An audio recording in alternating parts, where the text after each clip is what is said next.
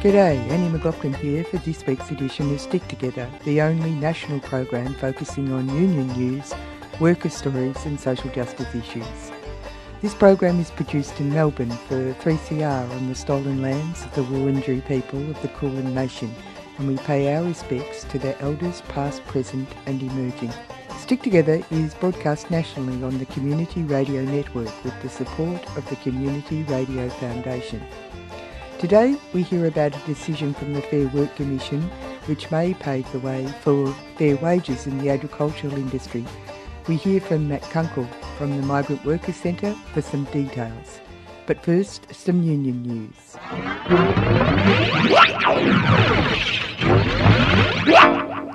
In another decision that shows the federal LNP government's lack of interest in the welfare of workers, it has announced a new agricultural visa program the Morrison government's agricultural visa has no limits on the number of workers that employers can bring into Australia, no limit on the industries that they can work in, and no geographic restrictions on where they can work. The new scheme also has no mechanism for ensuring that workers being brought in are fitting genuine skill shortages, meaning that employers have free rein to replace local employees with vulnerable migrant workers. The new scheme currently does not provide a pathway to permanent residency for workers. ACTU President Michelle O'Neill said the Morrison government is ploughing ahead with a visa scheme which will continue to gut reliable, secure employment in the regions through the mass exploitation of vulnerable visa workers. Despite mainstream media announcing that employers are experiencing trouble finding employees after the reduction of COVID restrictions, a new report, Faces of Unemployment 2021, produced by the Australian Council of Social Services, ACOSS, and supported by Ecstra Foundation, drawing on Australian Bureau of Statistics and administrative data paints a different picture of unemployment and those affected. Among the key findings from the report. 80% of people receiving job seeker payments, a record high of 826,000 people, have had to rely on income support for more than a year. The current figure is more than double the previous peak of 350,000 after the 1991 recession, which prompted a billion dollar investment in employment assistance, including wage subsidies and training. Among people on income support for over two years, over half, 54%, have a disability and almost half, 46%, are over 55, underscoring widespread discrimination in the labour market against people with disability and older people people's chances of securing full-time paid employment within the next year falls from over 50% when they are unemployed for less than three months to less than 25% once unemployed for over two years.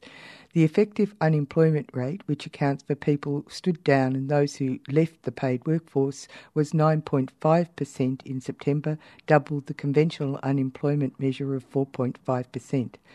There are six people either seeking paid work or more paid working hours, along with many others changing jobs for every job vacancy. Two thirds of people on job seeker and youth allowances have high school qualifications only, yet the number of entry level jobs is declining. While there are more unfilled vacancies as lockdown eases, most are in positions that require qualifications that people on job seeker payment don't have involve heavy physical work unsuitable for many people with physical disabilities, inflexible hours for caring responsibilities, or are in places they can't afford to move to, with rents rising by 17% in the past year in regional Australia. In Sydney, retail and fast food worker union workers at Better Read Than Dead bookshop have recommenced industrial action because management have reneged on their promises in bargaining a new agreement for fair working conditions and pay. There is a ban on web order work. The workers are calling a community rally Friday, the 19th of November from 5 pm at the Mary Street entrance of Camperdown Memorial Park.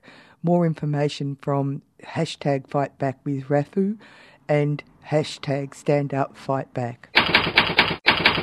Also in Sydney on November the 8th, more than a thousand bus drivers of both the TWU and the Rail, Tram and Bus Union New South Wales branch voted overwhelmingly in favour of industrial action over pay parity. Now, if you're a bus driver in one region, you're paid differently to a bus driver in another, all while doing the same work.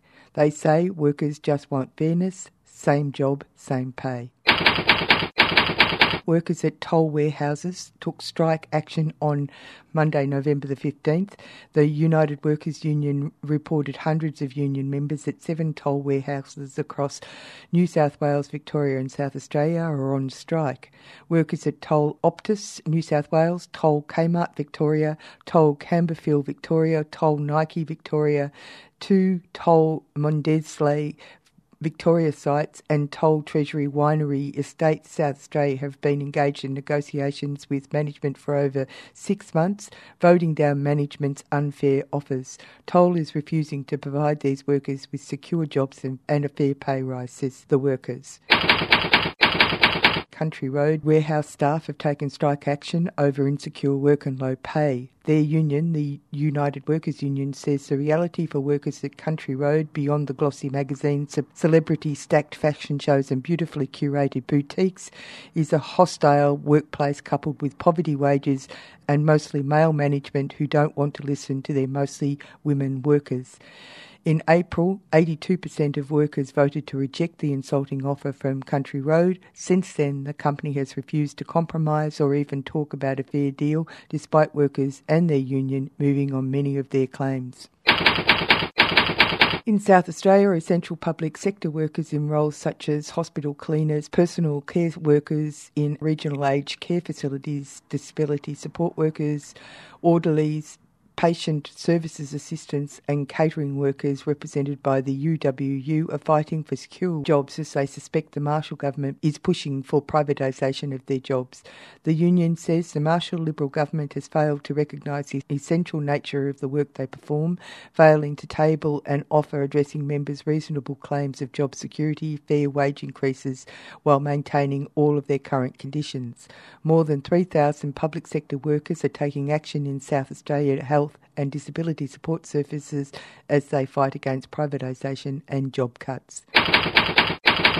The Maritime Union of Australia's Svitzer dispute continues with the three unions representing the tugboat employees joining forces and Svitzer putting forward a new agreement which is expected to fail as members push for secure work and maintenance of pay and conditions from the internationally owned company working in ports across the country. In international news, the US Department of Labor fights back to protect workers. As more than 1,100 Americans continue to die each day from COVID 19, the Department of Labor has pushed back against a temporary injunction blocking the recently issued OSHA Vax or Test mandate. Department of Labor attorneys told the New Orleans based Fifth Circuit Court of Appeals judges that the stay would likely cost dozens or even hundreds of lives per day. Republican attorneys general in at least 26 states, most of which have Republican governors, have challenged the OSHA emergency standard in five different US appeal courts. The first requirements of the standard involving development of a policy and masking for non vaccinated workers come into effect on December the 5th. The vaccinate or test requirement comes into effect January the 4th. Data shows a significantly high COVID related death rate in counties that voted for Trump in the 2020 election than those that voted for Biden. This is mainly due to the lower level of vaccinations among Republicans. The White House also weighed in. Deputy Press Secretary Karine Jean Pierre told employers do not wait to take actions that will keep your workplace safe. The administration clearly has the authority to protect workers, and actions announced by the President are designed to save lives and stop the spread of COVID 19. In Portugal, under a new law, employers in Portugal are barred from contacting workers outside of contractual hours. The law, one of the world's boldest efforts to re- regulate remote work, also requires employers to pay part of off site workers' electricity and internet bills.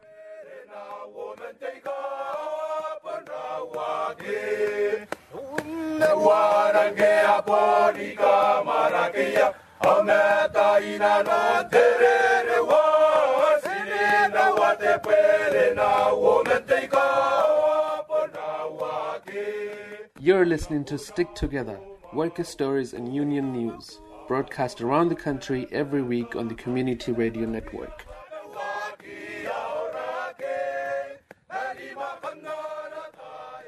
After a hard and long battle for the pay of farm workers to reach minimum pay standards, the Australian Workers' Union, supported by the United Workers' Union, the state governments of Queensland, Victoria, and Western Australia, Australian Council of Social Services, the United Church of Australia, and 88 Days and Counting successfully brought an application to vary the Horticultural Award to the Fair Work Commission, which agreed that there should be a guarantee of a minimum wage rather than a reliance on piece rates set arbitrarily low by farmers.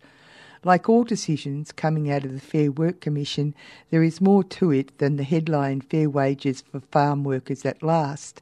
I spoke to Matt Kunkel from the Migrant Workers Centre for a backgrounder. Hi, Annie. Thanks for having me on, and morning to all the listeners. Um, so, the Fair Work Commission made a decision that they would alter the Horticulture Award, which sets the minimum wage and conditions of workers who pick our fruit and veggies. And um, what they've said is that for those workers who are engaged on piece rates, where you know a certain amount of money per bin of fruit, or um, you know a certain amount of money for how many different um, trees you might be pruning for something like that, um, that even if you're set, even if you're on a piece rate, you'll be guaranteed to take home the minimum wage uh, for all of the hours that you've worked, which is a really huge shift um, for the workers and a huge victory for the workers in the industry.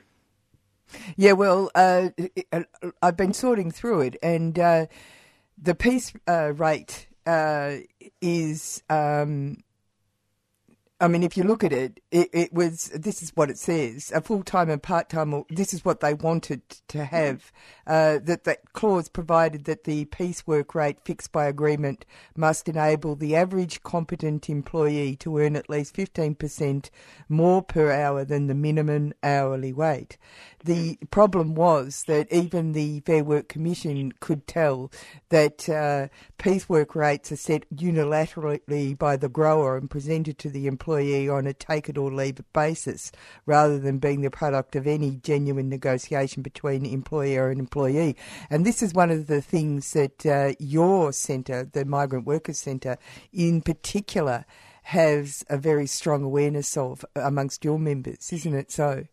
Yeah, and so I guess that we've known that the piece rate system's been broken for a very long time, and earlier this year we released a report to coincide with the um, the hearings around this uh, this case that showed that some workers were earning as little as nine dollars a day, and that almost eighty percent of workers that we surveyed, and we surveyed over thirteen hundred of them, that um, they were being paid less than the the minimum wage uh, when they were working on these piece rate systems. And what we see here is there's a number of kind of issues that make this an impossible situation for particularly migrant workers, where um, working holiday makers have to go out into the country to work 88 days on a farm if they want to extend their visa and stay in the country a little bit longer. So, you know, so we found people working for a little as nine dollars a day uh, we saw that there, this was coupled with other abuses like, you know, accommodation scams or violence and harassment in the workplace. Um, but what we know is that the, it, the, the farmers have been setting these rates, as the Commission found, unilaterally on a take it or leave it basis.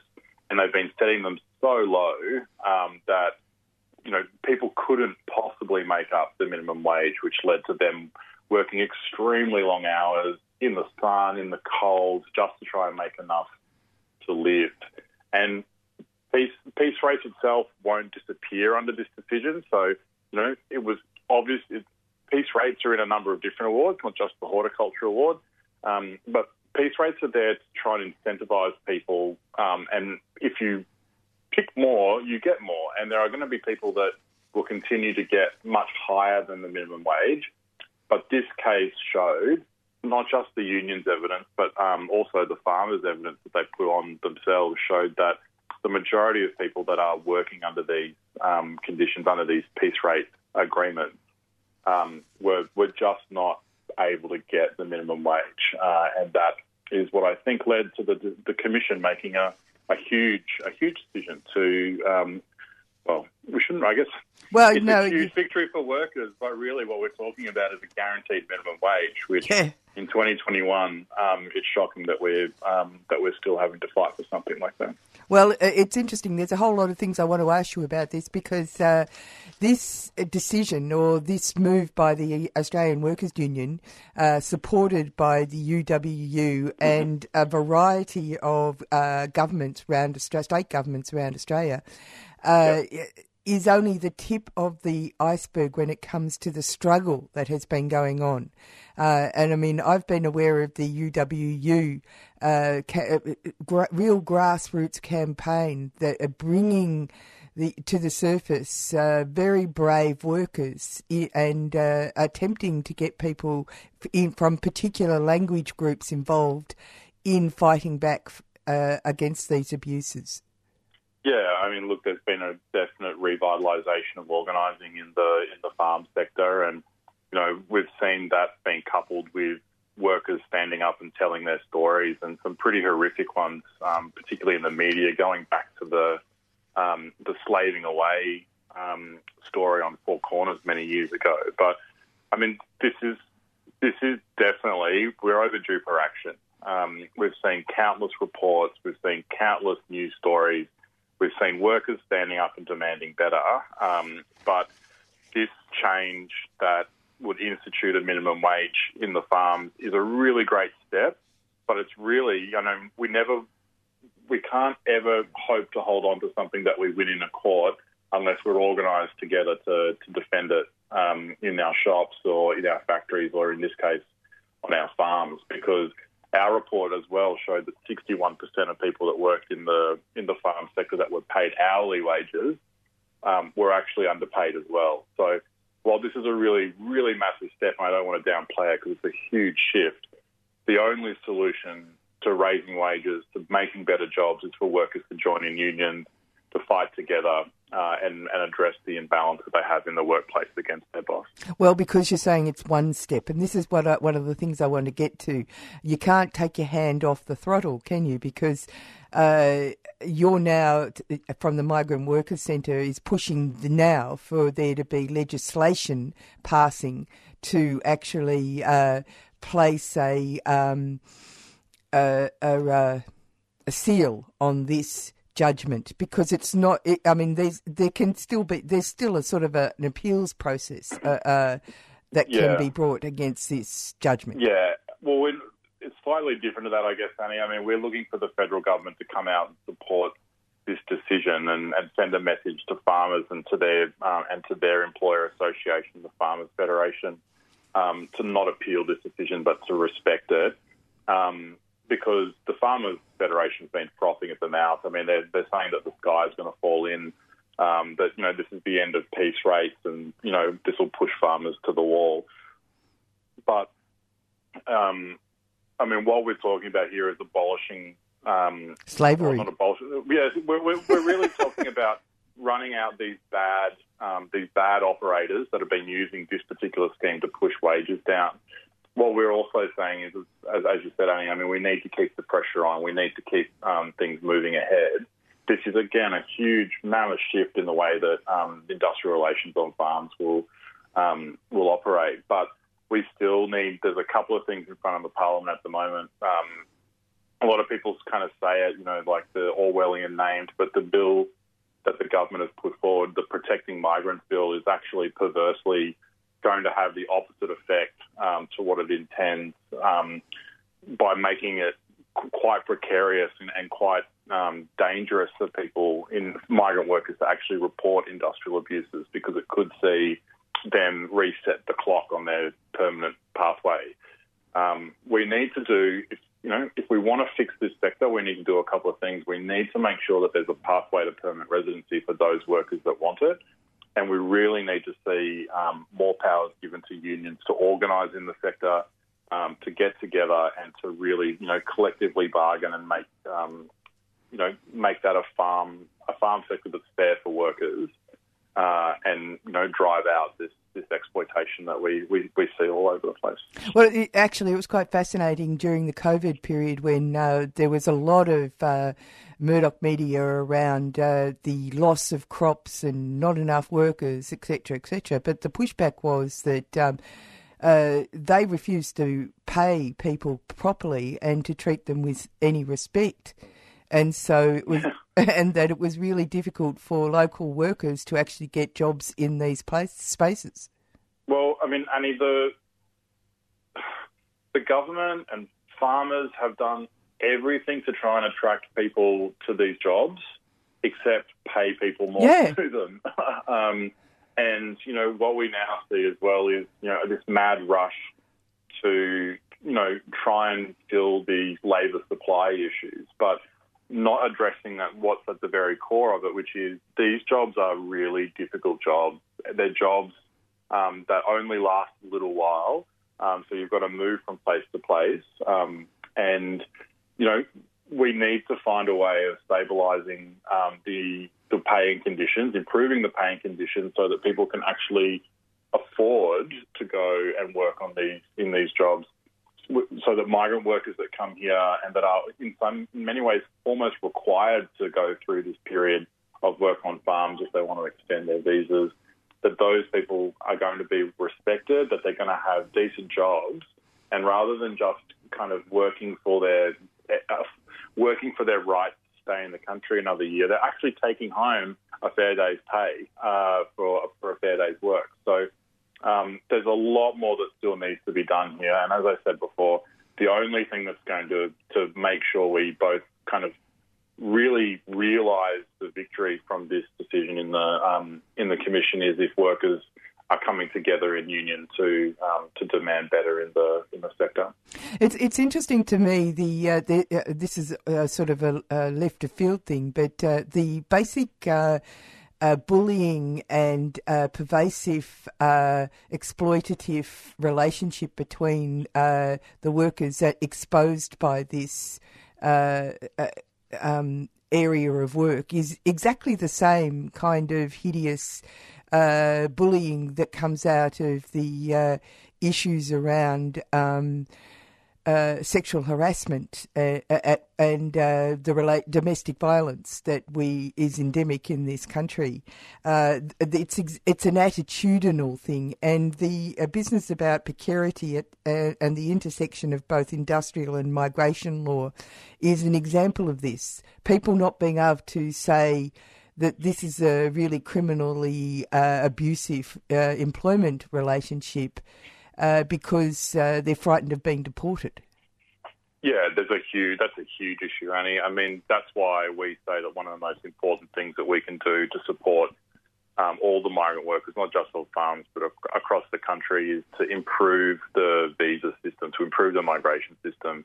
We rely in this country and have become um, employers have become addicted to this temporary temporary migration scheme um, because it allows them to add a new level of precarity on top of you know the casual casual precarity. If you know you're a casual and your visa might um, and, and I and I control your visa um, and I can, if I control your visa, I might control how long you get to stay in the country. So um, we do really see some controlling behaviour from some very bad employers. And, and, one way we can fix that is by making sure um, that those who want to stay, because we know that many of the um, many of the almost two million temporary migrants in this country want to stay, but they have no option or they have very few options to actually stay without continuing to stay in very difficult situations where they're being paid less than the minimum wage, being treated horribly.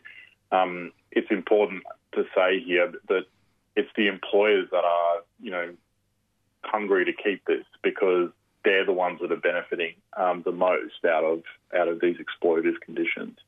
Um, the other thing, Annie, is that you know the work that we do with migrant workers, you know, educating and kind of going out and telling people about what their rights are. Everyone that we speak to, when you when you tell them, you know, this is the minimum wage and you know this is superannuation, there's no one not one single person that, that's out there that we've spoken to that said, "Oh, well, I'm I'm kind of happy earning five or ten dollars an hour." You know what I mean? So, I mean, there's there's this idea, I mean, and a, and a wrong idea that you know migrants are you know that migrants are scapegoated for, for some of the issues that um, that workers face in this country, but it's the bosses that are the ones that are driving the wages down. Um, it's the government that's uh, it's the federal government that's supporting them in that endeavour by refusing to to make changes to the industrial relations system and their continued attacks on unions. And um, it's it's a really thing that um, for all of you listeners out there, you know, join a union if you're in the in the workplace, or if you're not in the in the workplace, there's you know the unemployed workers union as well. But if you if join a union, stand together with other workers, no matter where they're from, um, because ultimately that's the only way that we're going to turn this around and make sure that we've got decent living standards for everybody. Thanks for talking to us, Matt. No worries. Thanks, Annie. That's it from Stick Together this week. You can catch up with the show at 3cr.org.au or where you get your favourite podcasts. Contact us at sticktogether at 3cr.org.au. I'm Annie McLaughlin. Join the Stick Together team next week for more workers' news. And remember, wherever you are, whatever you do, there's a union for you. And stick together.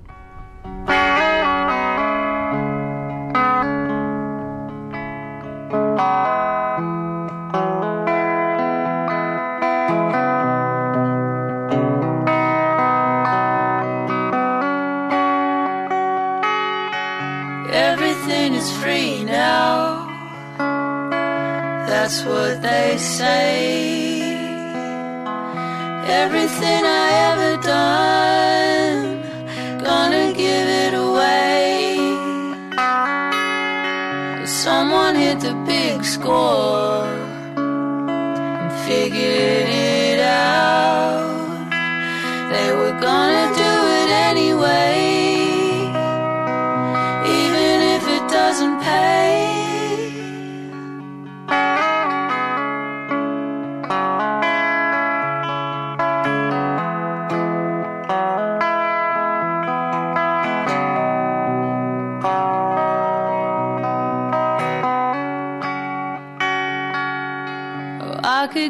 Tip jar and gas up the car.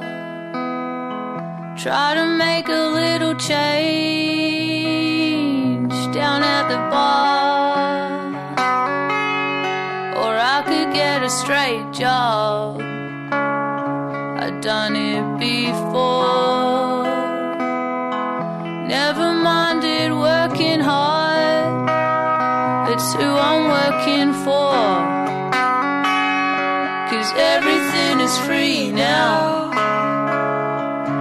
That's what they say. Everything I ever done, gonna give it away. Someone hit the big score